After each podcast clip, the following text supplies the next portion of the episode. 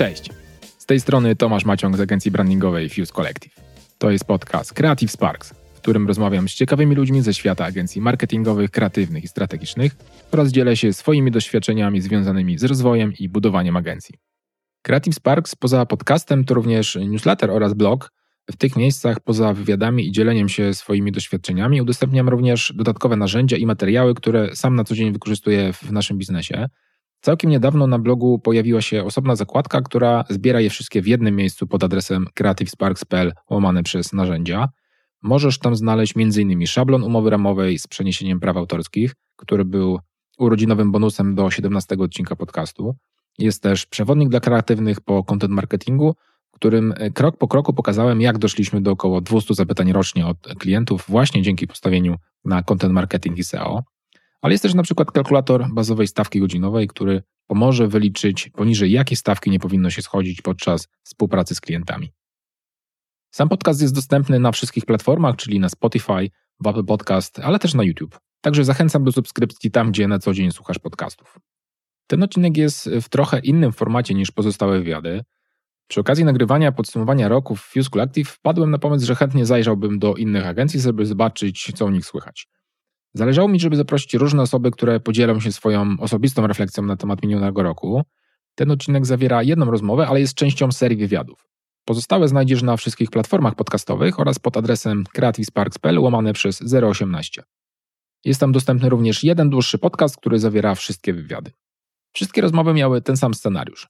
Zależało mi, żeby poznać najlepsze momenty w minionym roku, te, które wywołały najwięcej pozytywnych emocji i były najbardziej budujące, oraz te trudniejsze sytuacje, które przekładały się no, na bardziej negatywne emocje i na stres. Byłem też ciekawy, jak agencje radzą sobie w pandemii, a szczególnie jak wygląda model pracy i tu chyba wszyscy przyznali, że no nie są fanami pracy zdalnej. Rozmawialiśmy też o kwestiach biznesowych, o tym, jak wpływa na nie pandemia oraz jak ten rok wyglądał w porównaniu do lat poprzednich. Znalazło się też miejsce na takie bardziej osobiste refleksje o byciu właścicielem biznesu, trochę o stresie, trochę ambicji. I to były bardzo fajne rozmowy, które przekonały mnie, że warto się bardziej otworzyć i podzielić się też swoimi refleksjami. Szczególnie, że ten ostatni rok był dla mnie dość trudny z różnych powodów, ale o tym mówię więcej na samym końcu w podsumowaniu roku Fuse Collective. Wszystkie rozmowy kończyliśmy też pozytywną nutą, rozmawiając o tym, co będzie ekscytujące w nadchodzącym roku. Do rozmów udało się zaprosić bardzo fajny skład. Idąc według kolejności, serię wywiadów zacząłem od rozmowy z Emilką Bojańczyk, która prowadzi studio Podpunkt i Superscript. Kolejną rozmowę miałem z Karolem Imiałkowskim i Oskarem Podolskim z 247 Studio. Potem e, rozmawiałem kolejno z Adamem Chylińskim z TOFU oraz z Patrykiem Hardziejem. E, ostatni wywiad był z Mateuszem Pałką i Dawidem Pałką z Symbol Studio. A cały podcast zamyka podsumowanie roku Fuse Collective. Mamy tu zatem ciekawy przekrój studiów o różnej skali biznesu, ale też o różnej dojrzałości i pracujących dla bardzo różnych klientów. Zanim przejdę do wywiadów, to jeszcze mały disclaimer, bo pomimo, że do rozmowy zaprosiłem bardzo różne osoby, no to niestety ze względu na napięty terminarz nie ze wszystkimi udało mi się porozmawiać. Przez to trochę ucierpiała różnorodność oraz inkluzywność, no bo w gronie pięciu wywiadów jest tylko jedna kobieta. E, rozmawiałem też głównie ze studiami specjalizującymi się w designie lub brandingu. No i tu mam do Ciebie małą prośbę, bo naprawdę chciałbym trochę wyjść poza swoją bańkę, więc chętnie przyjmę rekomendacje ciekawych osób, z którymi warto porozmawiać. A teraz zapraszam do wysłuchania rozmowy z Mateuszem Pałką i Dawidem Pałką z Symbol Studio. I rozmowę zaczyna Mateusz. Myślę, że możemy zacząć od, od próby jakby zdefiniowania tego, e, czym się zajmujecie i jak, jak się definiujecie jako, jako studio. My jesteśmy studiem brandingowym. E, to jest e, core naszych usług i od tego zawsze wychodzimy. Natomiast nasze kompetencje wykraczają nieco dalej. E, coraz bardziej wchodzimy w digital, e, coraz więcej projektujemy stron, coraz więcej projektujemy aplikacji, czy zaczynamy nawet wchodzić w świat 3D. E, widzimy, że gdzieś pandemia nieco to pozmieniała i gdzieś chcemy iść z duchem czasu i faktycznie ten branding trochę mocniej rozszerzać o kolejne aspekty. A macie jakiś taki klucz y, doboru klientów, czy takich projektów, które gdzieś tam Wam bardziej leżą? Znaczy na pewno mm, to, co widzimy na przestrzeni ostatniego czasu, to jest e, zmiana naszego podejścia do doboru klientów i w tym momencie mocno skupiamy się na segmencie technologicznym, szeroko rozumianym, bo to są firmy, które praktycznie od e, firm związanych z inżynierią taką produktową po firmy związane z e, takimi wdrożeniami bardziej softkowymi, e, gdzieś tam należą do grona naszych klientów. E, Natomiast są też firmy, które w segmencie swoich usług bardzo mocno skupiają się na procesach technologicznych. Więc całe spektrum technologii takiego mm, inżynieryjnego i mm, powiedzmy innowacyjnego świata to jest taka grupa klientów, która gdzieś tam nas interesuje i, i z nimi chętnie współpracujemy. A jak w tej chwili wygląda wasz, wasz zespół? Nasz w ogóle początek e, współpracy, który tak de facto nastąpił w takim rozumieniu studio, e, zaczął się w lutym e, ubiegłego roku, czyli jesteśmy, mamy w tym miesiącu rocznicę takiej działalności teamowej. Ja z Mateuszem prywatnie bracia, natomiast od wielu lat gdzieś tam związani ze sobą. W tym roku wróciliśmy z taką misją budowania wspólnego teamu. Po paru miesiącach dołączyli do nas pozostali członkowie zespołu. Przemek, Alan i Karol. I od tego momentu, można powiedzieć, e, jesteśmy studiem w takim e, pełnego e, tego słowa znaczeniu. Tak patrząc sobie na, na wasz rok, ten, ten miniony, to, to wydawało się, że był dosyć intensywny, więc jestem też ciekawy, jak to wyglądało z waszej perspektywy od środka, ale, ale może spróbujmy zacząć od tych najlepszych momentów właśnie, czyli tych sytuacji, które gdzieś tam miały, które budowały te pozytywne emocje i gdzieś tam napędzały was do działania. E, to wydaje mi się, że tutaj i dla mnie, i dla Dawida będą e, może nieco inne. E, dla mnie na pewno to jest powiększenie zespołu, czyli wyjście trochę ze strefy komfortu i stworzenie tak naprawdę już pełnoprawnego studia, zamienienie takiej naprawdę jedno, jednoosobowej działalności na, na studio, powiększenie tego zespołu, dołączenie tak naprawdę Karola, Przemka i Alana. Dla mnie to są bardzo pozytywne chwilę. E, myślę, że e, to jest coś, e, do czego powinno się dążyć, zakładając tak naprawdę studio, czyli powiększenie zespołu, no i znalezienie odpowiednich osób, które no, zgrają się nie tylko pod kątem projektowym, ale również pod kątem charakterów, bo to nam się udało. I myślę, że przebywanie między sobą jest bardzo fajną przygodą również. Ja mam podobno, podobne mimo wszystko spostrzeżenia do tego, co powiedział Mateusz patrzę trochę z innej perspektywy, z tego względu, że jakby miałem ten rok również e, dużą metamorfozę e, tego, co, czym ja się zajmowałem, więc e, wejście do Symbol Studio było wcześniej poparte jakimiś naszymi wewnętrznymi spotkaniami z Mateuszem, wyliczaniem tego, czy to się będzie opłacało finansowo dla całości, jak to wszystko poukładać, jak sobie ułożyć ten pewien mechanizm współpracy. E, natomiast e, na pewno tym momentem e, takim pozytywnym było to, jak zaczęliśmy widzieć, obserwować te takie rezultaty naszej pracy. To, jak faktycznie dołączyli chłopacy, jak okazało się, że ta rekrutacja no, nam się udała z dużym sukcesem, że chłopacy jakby wpisali się w ogóle w naszą i stylistykę, ale też w nasze takie mentalne podejście do, do, do pracy. Widać, że ta taka integracja zespołowa jest. I to na pewno buduje. Na pewno też buduje mm, podejście do rozwoju e, całego Symbol Studio. Na pewno dużym sukcesem było też to, że udało się pozyskać e, klienta, dużego klienta e, w sposób aktywny, czyli to było takie pozyskanie nie z referencji, nie z portfolio, tylko to było po prostu pozyskanie, którym ja osobiście się zajmowałem i to dla mnie był osobiście duży sukces. Ono się odbyło po trzech miesiącach wejścia do Symbol Studio więc to też pokazało, że po prostu ta tendencja i praca ma sens i rezultaty są widoczne i, i ten klient okazał się jednym z bardziej kluczowych, z którym notabene dalej współpracujemy i go cały czas rozwijamy. Ja może dodam jeszcze pod kątem projektowym, e, co u nas się zadziało, bo to też jest dosyć istotne. Przyszło nam parę fajnych e, projektów. E, między innymi zrealizowaliśmy rebranding Getbacka. Wystrzeliliśmy logo w kosmos myślę, że case za niedługo u nas e, pojawi się na stronie i powiemy nieco szerzej. E, mamy parę fajnych e, tematów, które już się dzieją, które już realizujemy, natomiast no, nie jesteśmy w stanie ich jeszcze pokazać, ponieważ te projekty jeszcze nie dobiegły końca. Natomiast każdy z tych tematów jest mega ciekawy pod kątem tematyki, bo są to przeważnie tematy innowacyjne, no, o których tak naprawdę nie jesteśmy w stanie się dowiedzieć w taki naturalny sposób. Tak, ja myślę, że też takim punktem przełomowym w ogóle w całej historii Symbol Studio e, był e, projekt Zimorfa, bo wydaje mi się, że projekt Zimorfa bardzo mocno wypozycjonował nas jako już studio i też jako firma, która bardzo mocno siedzi w tym segmencie technologicznym. To też był projekt, za który Mateusz otrzymał wyróżnienie na Polish Graphic Design Awards tam faktycznie mm, ten projekt został dodatkowo gdzieś tam e, wyróżniony i to pokazuje jakiś pewien trend, że ten trend chcemy też utrzymywać.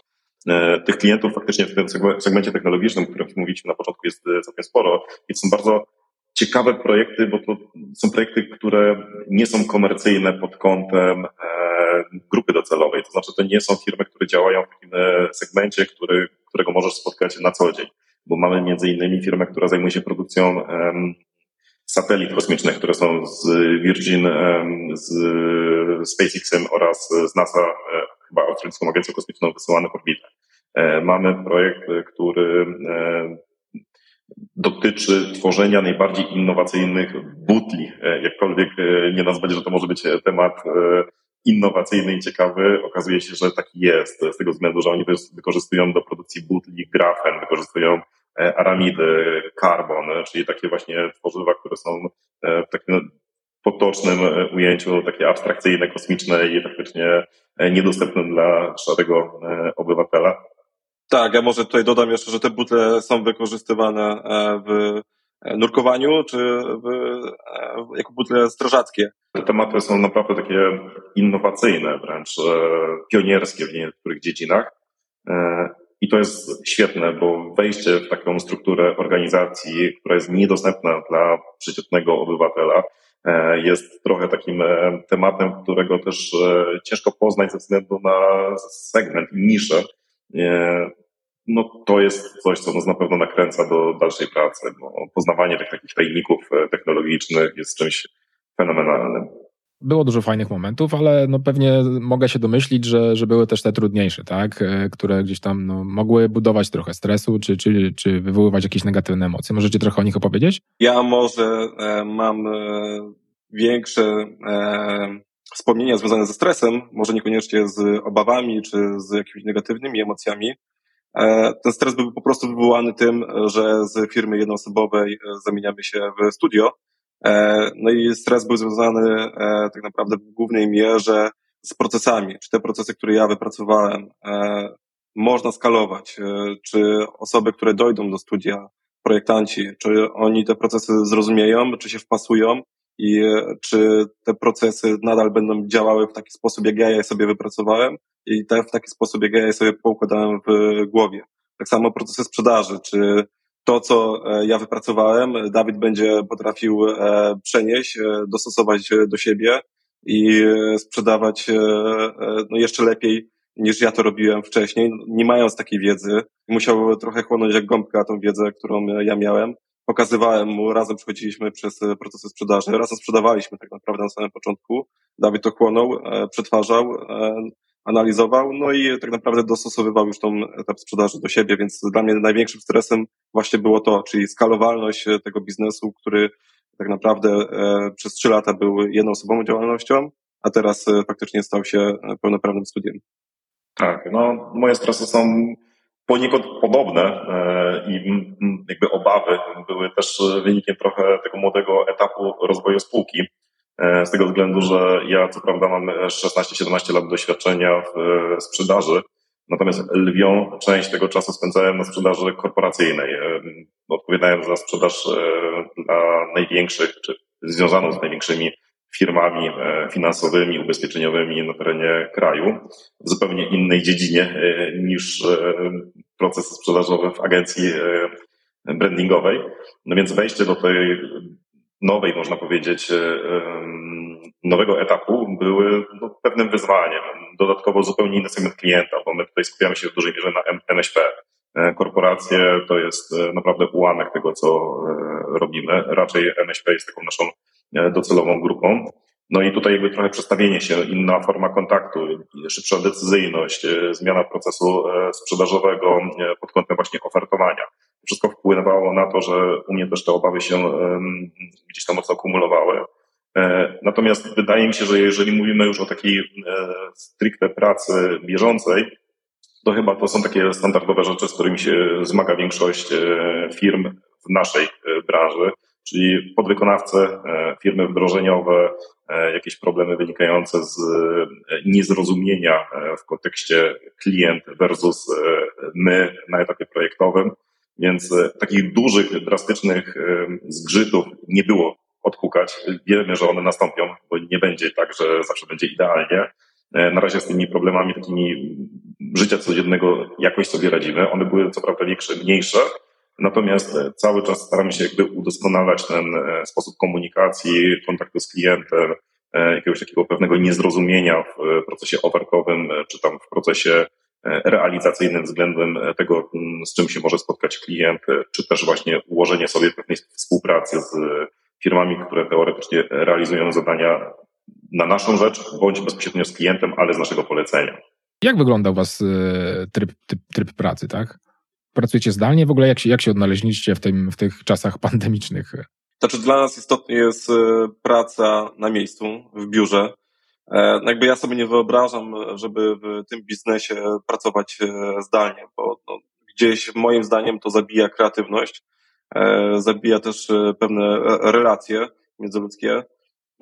Wydaje mi się też, że to dobrze widać u jednej osoby, bo Przemek faktycznie jeszcze pracuje u nas zdalnie, pracuje z Poznania i jakby widzimy tutaj e, faktycznie gdzieś tam e, mimo wszystko pewną barierę, pomimo tego, że się zdwaniamy, czasem dwa, czasem trzy razy dziennie, to i tak i tak e, widzimy pewną barierę tego dystansu i widzimy, że no, dużo łatwiej byłoby pracować i rozmawiać na temat, na tematy projektowe i na tematy pozaprojektowe, gdyby był na miejscu i wydaje mi się, że wtedy też można zwiększać pewne działania właśnie kreatywne, czyli robić jakieś warsztaty, omawiać jakieś projekty, które wchodzą e, nawet od innych studiów, e, omawiać co jest fajne, co nie jest fajne e, i tworzyć pewną też taką mm, kolaborację projektową, ale wewnątrz studia. Czyli nie tylko właśnie, żeby to studio żyło swoją pracą, ale żeby też porozmawiać o tym projektowaniu trochę szerzej. A jaki ten rok był dla Was e, tak stricte biznesowo, tak? Jakbyście też mogli spróbować to porównać do, e, czy odnieść do tego roku wcześniejszego, tak? Bo zaczęła się pandemia, zakładam, że tam mogło być trochę trudniej, chociaż nie u wszystkich tak było, e, więc, więc też jestem ciekawy, tak jak to wyglądało. Nie wiem, na ile możecie powiedzieć coś o właśnie, nie wiem, liczbach, czy nawet procentowych wzrostach, tak jak to wyglądało w latach poprzednich w porównaniu do tego ostatniego.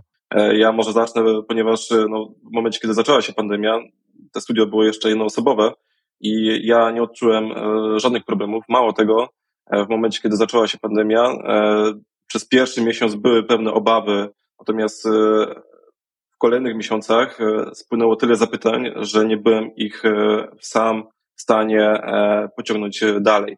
Więc można powiedzieć, że w czasie pandemii nastąpił po prostu rozwój firmy, czego efektem jest teraz to studio i ten zespół, który mamy. Tak, jesteśmy też e, po zakończonym, po zakończonym roku. Ja sobie przygotowałem taką analizę, jak wyglądała realizacja tego roku względem lat ubiegłych. E, mam taką analizę z, od 2018 roku. I praktycznie trzy pierwsze lata działalności, czyli 2018, 2019 i 2020, to były bardzo zbliżone pod kątem przychodowym lata. 2019 e, i 2020 to jest różnica kilkudziesięciu tysięcy w wygenerowanym przychodzie. E, więc ona nie była, jakby pandemia nie była ewidentnie e, widoczna w przychodach, czyli można uznać, że matematyka pokazuje to, że jakby nie wpłynęła bezpośrednio na realizację projektów, zwłaszcza, że Mateusz je realizował samodzielnie, więc jakby ta e, jego efektywność też była w dużym stopniu ograniczona do tej jednej osoby, czyli jakby tutaj efekt pracy względem przychód był na bardzo zbliżonym poziomie, czyli można uznać, że jakby nie było tego negatywnego skutku pandemii w żaden sposób odczuwalnego. Natomiast 2021 to faktycznie jest ewidentny przełom.